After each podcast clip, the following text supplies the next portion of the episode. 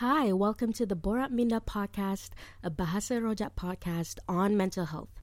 I'm your host Zulaikha, and for the month of October, we have five special episodes brought to you by AIA Malaysia for the AIA See the Other Side campaign that aims to drive conversations on mental health, lift the lid on mental health conditions, and break the stigma. We will be touching on mental health stigma and mental health conditions such as major depressive disorder, obsessive compulsive disorder, and a few others. As always, we will be highlighting the stories of people with lived experience of mental health issues. We will also be bringing in some experts in the field to share their insights, so watch out for that. For those who are new to the podcast, I'm Zulaikha, a psychology graduate who's currently studying a master's in global mental health. I'm also the co founder of Mindakami and a person diagnosed with a bipolar disorder type 2. You can listen to the Borak Minda podcast on Spotify, Apple Podcasts, and YouTube, as well as keep up to date with us via Twitter, Instagram, and Facebook at the handle Mindakami. If you'd like to learn more about AIA, one of Malaysia's leading insurance providers, visit aia.com.my.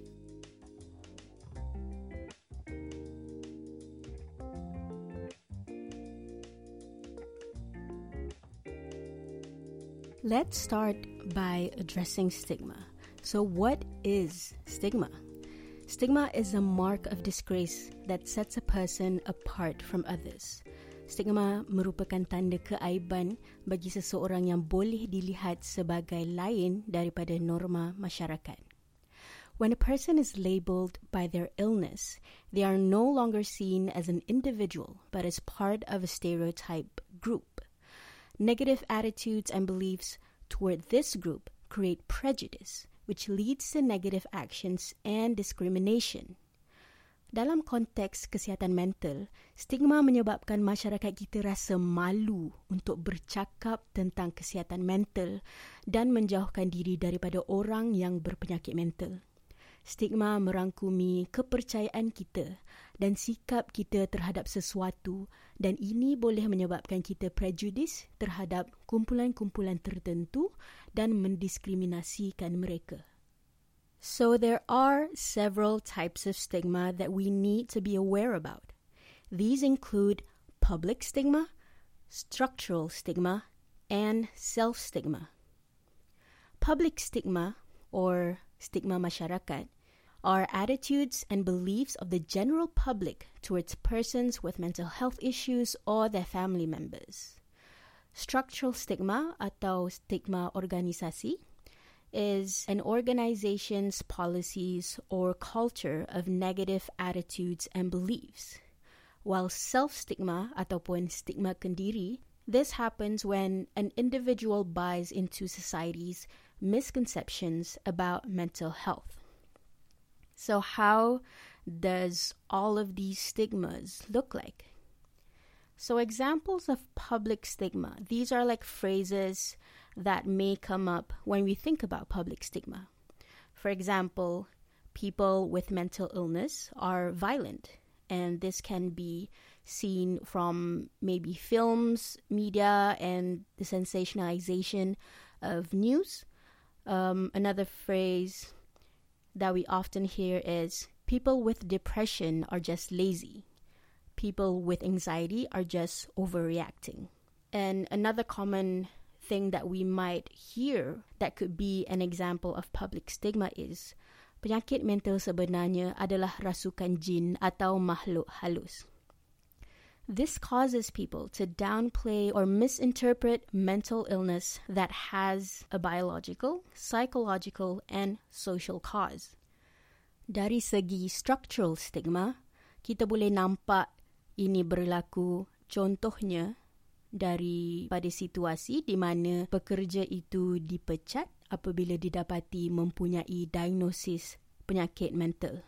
For now, there are no procedures or policies to protect people with mental illness against discrimination. This is from Relate Malaysia's website on the Persons with Disabilities Act 2008. In the website, it says that Dr. Tiun Ling Ta, the president of Persatuan Orang Cacat Anggota Malaysia, pointed out that the federal constitution specifically prohibits discrimination on the grounds of religion, race, descent, place of birth, and gender. However, discrimination against persons with disabilities was surprisingly omitted. Dr. Tiun pointed out further that unfortunately, the recognition for the rights of persons with disabilities in Malaysia seems to come from a charity influence intention rather than an inherent right. The Act does not provide any clause for anti discrimination but only appeal to the authorities, bearing words such as merayu, meminta izin, and hendaklah.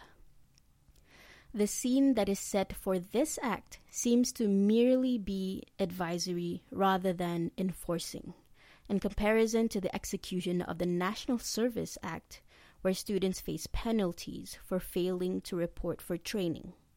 Simply put, we have some ways to go in terms of protecting people with mental illness and more broadly people with disabilities from discrimination. But we do have a bit of good news here. Um, according to the Star Online's headline on the 27th of September, recently, the Women's Ministry will be forming a task force to discuss the amendment of the Disabilities Act. Moving on to examples of self stigma. A description from the Mental Health Foundation of New Zealand says that self stigma is an internalized stigma that eats away at our self esteem and self efficacy. It is like a voice inside our head that tells us that we aren't good enough. Feelings of shame and guilt often come with self stigma when we are led to believe that we have broken some unwritten code about what it means to be a full member of society. So, this can be seen um, through, for example, being scared of being labeled gila. Personally, I was really scared about the idea of taking medication or going to therapy for my own mental health issues because I feel like I would be labeled as maybe gila or abnormal, and this ultimately prevents us from seeking help. And all of these types of stigma, whether they be public stigma, structural stigma, or self stigma, all of these stigmas can occur together at one time. So we can understand that stigma can stem from various angles. But you may be wondering why should we even care about the existence of stigma? How does it impact, you know, patients, family members, and society in general?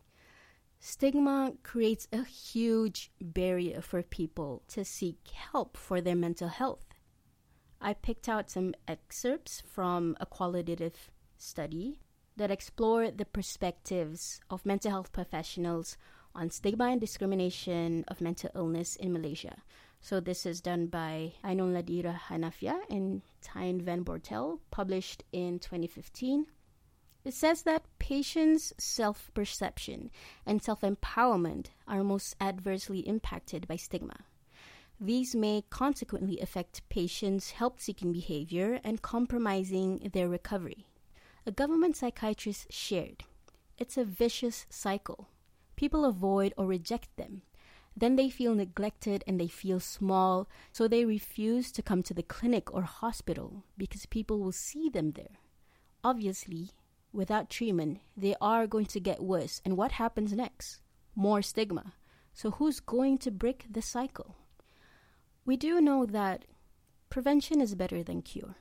But when seeking mental health help is frowned upon, we are less likely to address mental health issues at the early stages, before things get more severe and have a more detrimental impact on people's lives.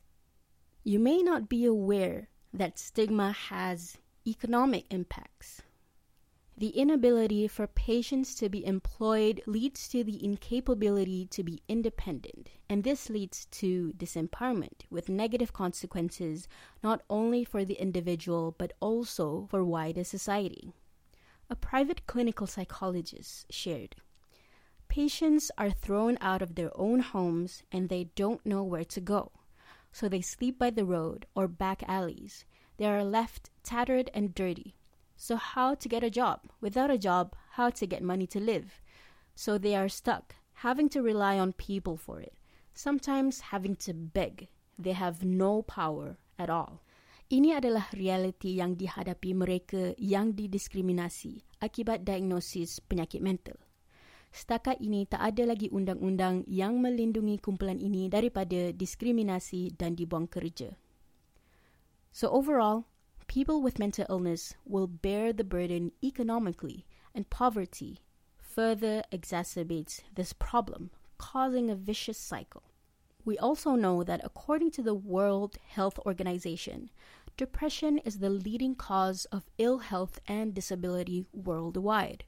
More than 300 million people are now living with depression, an increase of more than 18% between 2005 and 2015. We also know that there is a link between mental health and physical health. So we must not undermine either of these in order to become a healthier society. The more we ignore mental health, the more our healthcare costs will rise, not only at an individual scale, but also as a country as a whole. Stigma can also lead to the abuse of people with mental illness whether it be, you know, emotional abuse, physical abuse, being bullied, or being isolated. Contohnya di kawasan kampung Indonesia yang kurang didikan kesihatan mental, ada diamalkan praktis pasung, iaitu orang yang mempunyai masalah kesihatan mental dirantai pada katil batu bata atau kandang haiwan but the health ministry has urged for psychosocial services to be made accessible to these people. So something is being done to actually address these problems, hopefully. Next, what actually causes stigma? What are the factors that contributes towards mental health stigma?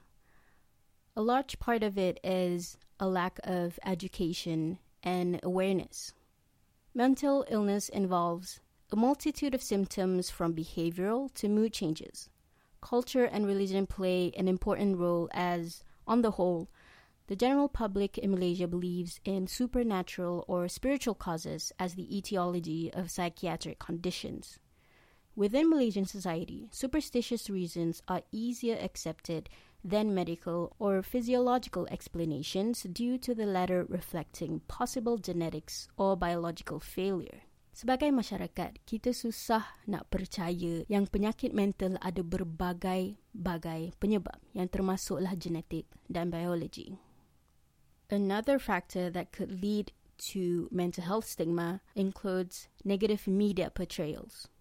Sumber utama penyebaran informasi termasuklah media tradisional iaitu TV dan radio dan juga social media can lead to misguided views that people with mental health problems may be more violent or unpredictable than people without such problems, or somehow are just different. But none of these beliefs have any basis in fact. Research has shown that people with mental illness are actually more likely to be victims of violence rather than engaging in violence themselves. For example, the pasung practice that I mentioned earlier. With all of this said, what can be done to combat stigma at all levels. So, this could be at an individual and community level, in terms of policy and legislation, and also government initiative. At the individual and community level, we can try incorporating conversations about mental health into our daily lives to make it more common and more acceptable. Wider advocacy and education will also need to be implemented using accurate representation and basing information off of credible sources and experts in the field. So, this can be done through mental health forums and educational workshops, social media, making videos, posting them on YouTube, having a podcast. So, for example, our podcast here, the Borak Minda podcast, and also um, psychiatrist Dr. Amir Siddiq also has a podcast on mental health. We can also do community events. For example, one of Minda Kami's projects include and Talk, which is a casual gathering that brings together people to talk about mental health and daily life struggles. We try to do it monthly and make it small so that everyone gets a chance to listen and share. You can visit our social media platforms or website at mindakami.org to know more. Changes in policy and legislation can also have a major impact towards addressing mental health stigma. Most importantly, we need policymakers who are trained to develop appropriate policies and plans related to mental health. As previously mentioned, having anti discriminatory laws for people with mental illness can help curb stigma and prevent them from being discriminated against at the workplace or any other institutions. Another major change that could happen is also decriminalizing suicide and maybe also making mental health education mandatory at schools and workplaces. Our government must also recognize the importance of mental health so that mental health stigma will ultimately be alleviated. There are some notable initiatives implemented by the government to address mental health problems. For example, the establishment of Mentari centers nationwide. Mentari is a community mental health center which can make mental health services accessible to more people and can indirectly make people aware that mental health issues are a common thing to talk about. In May 2019, YB Syed Saddiq, the Minister of Youth and Sports, also organized a forum on mental health issues among youth entitled Are You OK? at the International Islamic University of Malaysia. So, this forum also included two other panelists, which are Dr. Hazli Zakaria, the president of the Malaysian Psychiatrists Association, and Dr. Nur Ashikin Ibrahim, a public health physician and sector head of mental health, substance abuse, and violence injury prevention. Having publicly open forums like this can help open the doors for discussions on mental health and debunking harmful myths.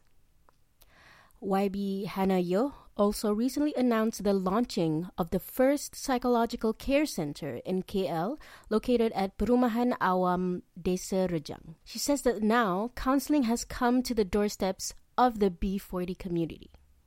So these are really great efforts into addressing mental health issues in the country. You have to give credit where credit is due. And we really hope to see more impactful changes being made in the near future. We're now at the end of our episode on stigma. Thank you for listening. I hope you now have a better insight into mental health stigma, how it manifests, and the impact it has on our society. This episode was brought to you by AIA's See the Other Side campaign. Remember to subscribe to the Borak Minda podcast on Spotify, Apple Podcasts, and YouTube. Thank you so much, and I'll talk to you soon.